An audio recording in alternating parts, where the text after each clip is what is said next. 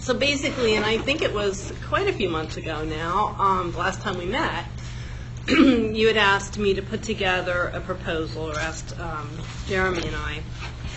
And so what we did is we went back, looked at your plan, and looked at the current plan, how it's set up, which I guess um, the current plan that you have is dated 2009.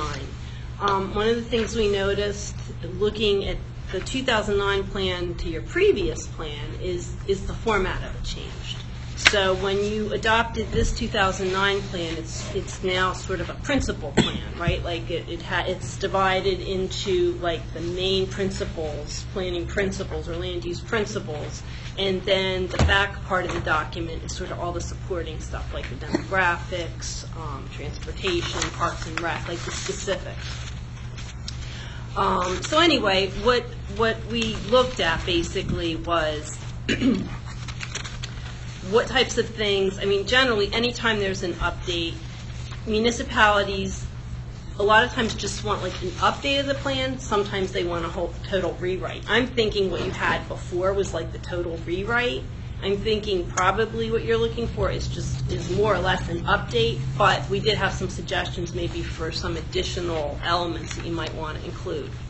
Um, Whenever we, we look at a plan, one of the main things, the, the first thing you're going to do, or we would do, is really look at what the previous plan recommended or the current plan recommended and what's happened. So what's happened since? What recommendations have been implemented? Um, Looking at changes in terms of the demographics, the housing, you know, additional parkland, additional open space lands maybe that are preserved. So that sort of changes a lot of what's existing now versus like when this was adopted in 2009. So looking at that, then you, you get to see, you know, this is what we have now. Um, Another element is looking at policies. Where do you want to go? What do you want the, the communities to look like? Um, And then after that, the last element more or less is, well, how do you get there? You know, what types of recommendations can we make um, to try to ensure that the communities follow the vision that the plan sets out? So in terms of um, procedures and meetings, and this sort of follows a template more or less that I think our, our department has been putting together for other municipalities. And it's, it's sort of something that we prepare and then we can discuss. So nothing's written in stone, we can sort of modify things. But um, generally, there's an initial meeting to review a work program. Maybe that's this meeting, maybe you want to set up another meeting. Um, But that sort of um, is where we try to develop, you know, how we're going to move forward. Do you um, meet, do you want to discuss the update at your regular monthly meetings? Is it this group? Is it a different, like an ordinance or a- an updating committee perhaps? Um, So that's, that's sort of how that's set up, and this is, I'm on page five. Another um, thing that we do under number two, township input and resident survey. I know for the 2009 update, you did do a resident survey. So we, the costs, the fee that, that we have here does include doing a resident survey, but that's totally optional. Communities don't always do that every time, that's just really strictly how, how the committee feels, if you want to pursue that um, township input, and this, is something that we actually did when we updated, it's sort of coming to a conclusion now, but Lower Makefield, a nearby community, um, worked on an update to their plan. And one thing they did um, that I thought was really helpful, that I hadn't done in other updates, was they have a number of township committees. And they wanted, they tried to figure out, well, how do we get input from all these various committees that deal with specific issues that really give a lot of guidance to their supervisors?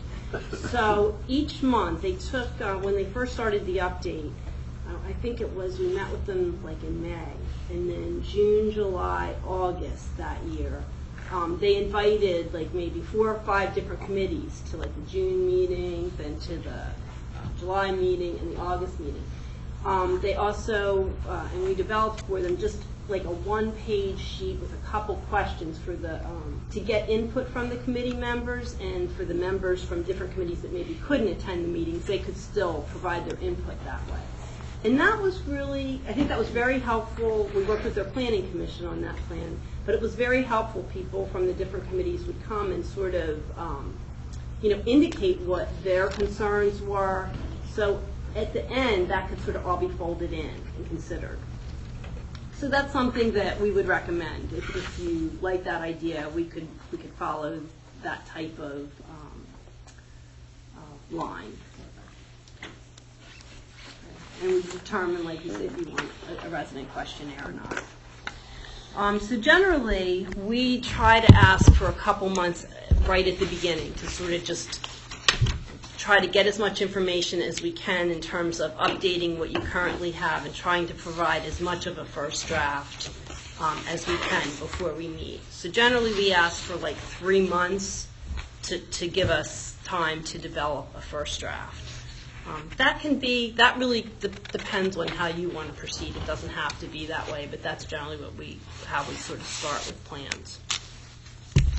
And so, once the drafts, um, the drafts are prepared, generally, in terms of meeting schedules, usually, communities I've worked with, they sort of schedule one or two topics a month, and then they, they review those. Um, You would get the drafts ahead of time, and, you know, we would meet, we would review them, go over them, and, you know, whatever changes, suggestions you had, that's, that's when we would sort of take all that in, um, to ultimately, you know, make revisions and develop a final draft. So we have here um, that we, we anticipate no more than 10 meetings. That really just, it sort of just depends on, every community's different, so that just depends on, on how things go.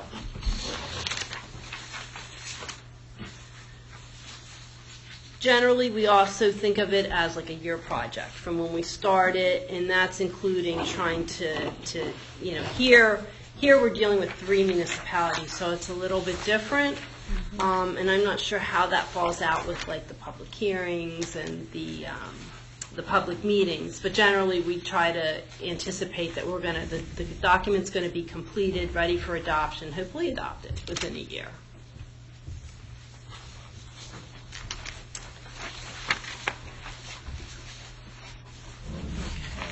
Um, I think we talked about some of that. You would get drafts, I guess, by generally, um, we send printed copies out, send um, PDFs out. It's, it's however the committee would want to, to operate that way. We can do whatever. And in terms of the cost estimate, um, that, that fifty thousand eight hundred and eighty is for the three communities. Um, one of the updates we're working on right now, I think it's East Rockhill or West Rockhill, and that's one community, and that's just an update, that's between twenty-five and thirty thousand. So, this is, you know, a little bit higher because we're dealing with, you know, three communities. That also includes the resident survey, which is, I want to say was like almost 4,000 we put in for that. With a resident survey, and I, I don't know if this is how you, you did it when the 2009 plan was developed, but generally, we will, we would help assist with developing the survey. We have a lot of examples, and it really depends what type of information officials want. Um, But we would prepare the survey, and then generally, it's the municipalities that send it, have the cost in terms of sending it out, and that actually do send it out. When the responses come back, our, we plugged in time for our staff to input the responses and then sort of generate, you know, like a report based on, on the responses. So I think that